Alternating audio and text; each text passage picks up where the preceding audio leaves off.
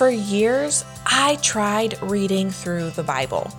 I would start on January 1st, and I wouldn't even make it until February before I fell off the wagon. I would beat myself up for not ever finishing, and then I would just say that I'll try again next year. Does that sound familiar? Today, we're talking about different reading plans, but we're also going to address how to actually finish one. I'm Eva Kubasiak, and this is Bible Study Made Simple. Have you ever felt intimidated or confused by the Bible? Or maybe you've started studying the Bible before, but haven't found a way to incorporate it into your regular routine. The Bible Study Made Simple podcast is here to help you move from intimidated and confused to confident and joyful in your approach to Scripture and to help you find a routine that sticks. The goal is not checking off a box perfectly, but instead, our goal is an intimate connection with the God of the Bible, plus having tons of fun along the way. Today's episode is part two of a four part series on setting some spiritual resolutions for the new year. Last week, we talked about why you should read through the entire Bible, and this week, I'll give you a few different plans to do that. As we get started, I'd like to remind you of reason number two for reading through the entire Bible from our last episode. When we read through the Bible, we're doing that to get to know God. We need to know our why before getting started to help us frame our Bible reading habit. The first approach for reading through the Bible is reading it cover to cover. This means that you start at Genesis and you read straight through the entire Bible. With this method, you know exactly what you are reading the next day. You simply pick up where you left off. This is how I read through the Bible for the first and actually the second time. I picked it up in Genesis and I just started reading. If I'm being honest, I didn't understand a single thing when I read through it. I didn't understand why some of the same things happened twice, and I had no concept of the timelines of the Old Testament. And then Psalms, a book that I thought that I would have been easy for me, was completely overwhelming. Remember in episode 9 when we talked about genre? The Bible is actually organized by genre and not in the order of events. So reading through the Bible cover to cover can be confusing.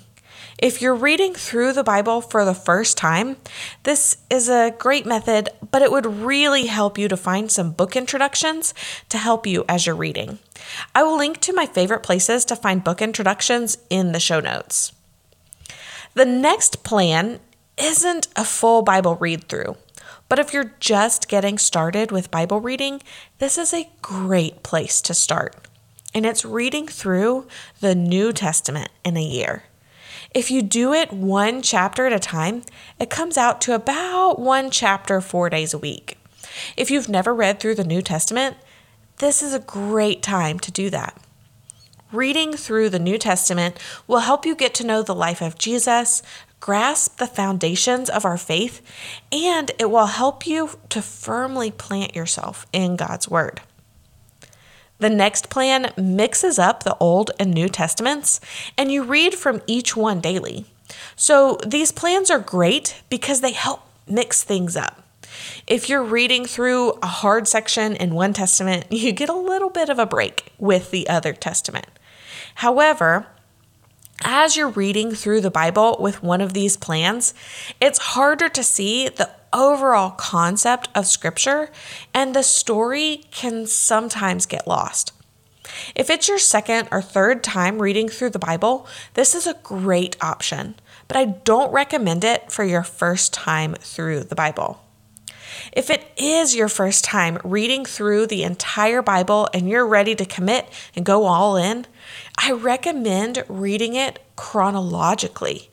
Remember how I said the Bible was organized by genre instead of the order that the events actually happened? Well, there are chronological plans that help you take in the Bible in the order of the events, and it helps you to grasp the story of the Bible. When you read through the Bible chronologically, it helps you see that bigger picture of the Bible and how each one of the books, even though they're separate, really work together to tell one story. This is how I've read through the Bible for the past few years, and it's actually how I'm going to read through the Bible in 2022. If you would like to see how I'm structuring my reading time in 2022, you can go to evakubasiak.com slash 2022. And if you'd like printable versions of each of these reading plans, you can also check that out at evakubasiak.com slash 2022. Each of the plans will be linked there.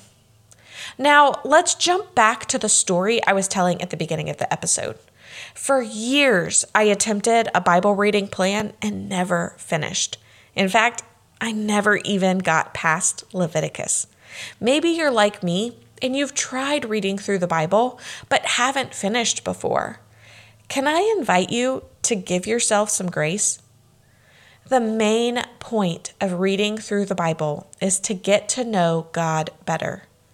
Any time reading through the Bible is better than no time. So, when we approach a plan, we need to keep in mind that the words failed and behind don't actually work when it comes to our Bible reading plans.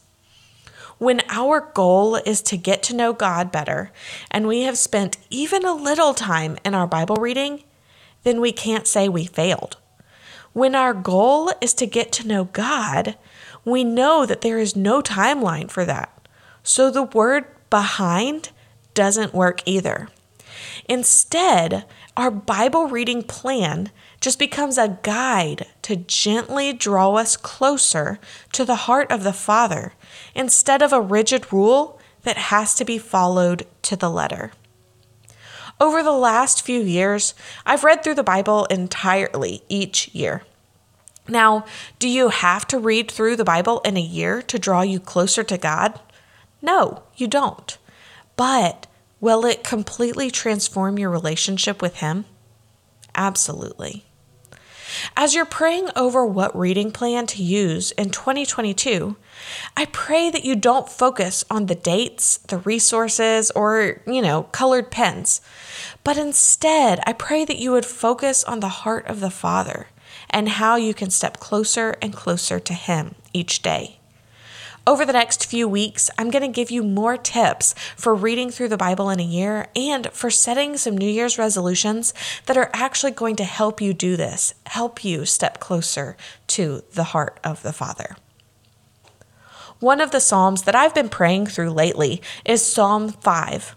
It says, Because of your unfailing love, I can enter your house. I will worship at your temple with deepest awe. It struck me that it is because of God's unfailing love, not only can I come before Him and worship, but that same love is what draws me in to get to know Him better and lets me study His Word. I am just so grateful. Here's a prayer for you today based on Psalm 5.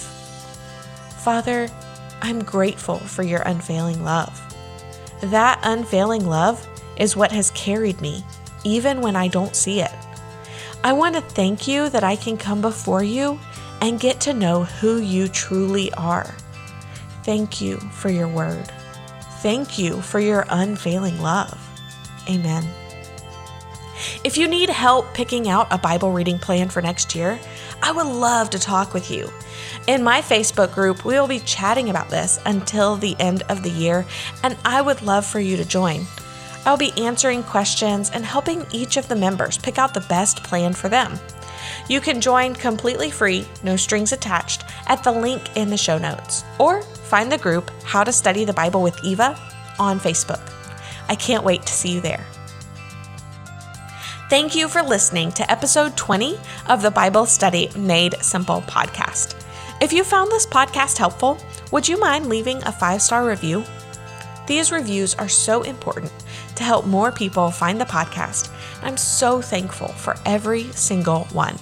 I can't wait to chat again next week on Bible Study Made Simple.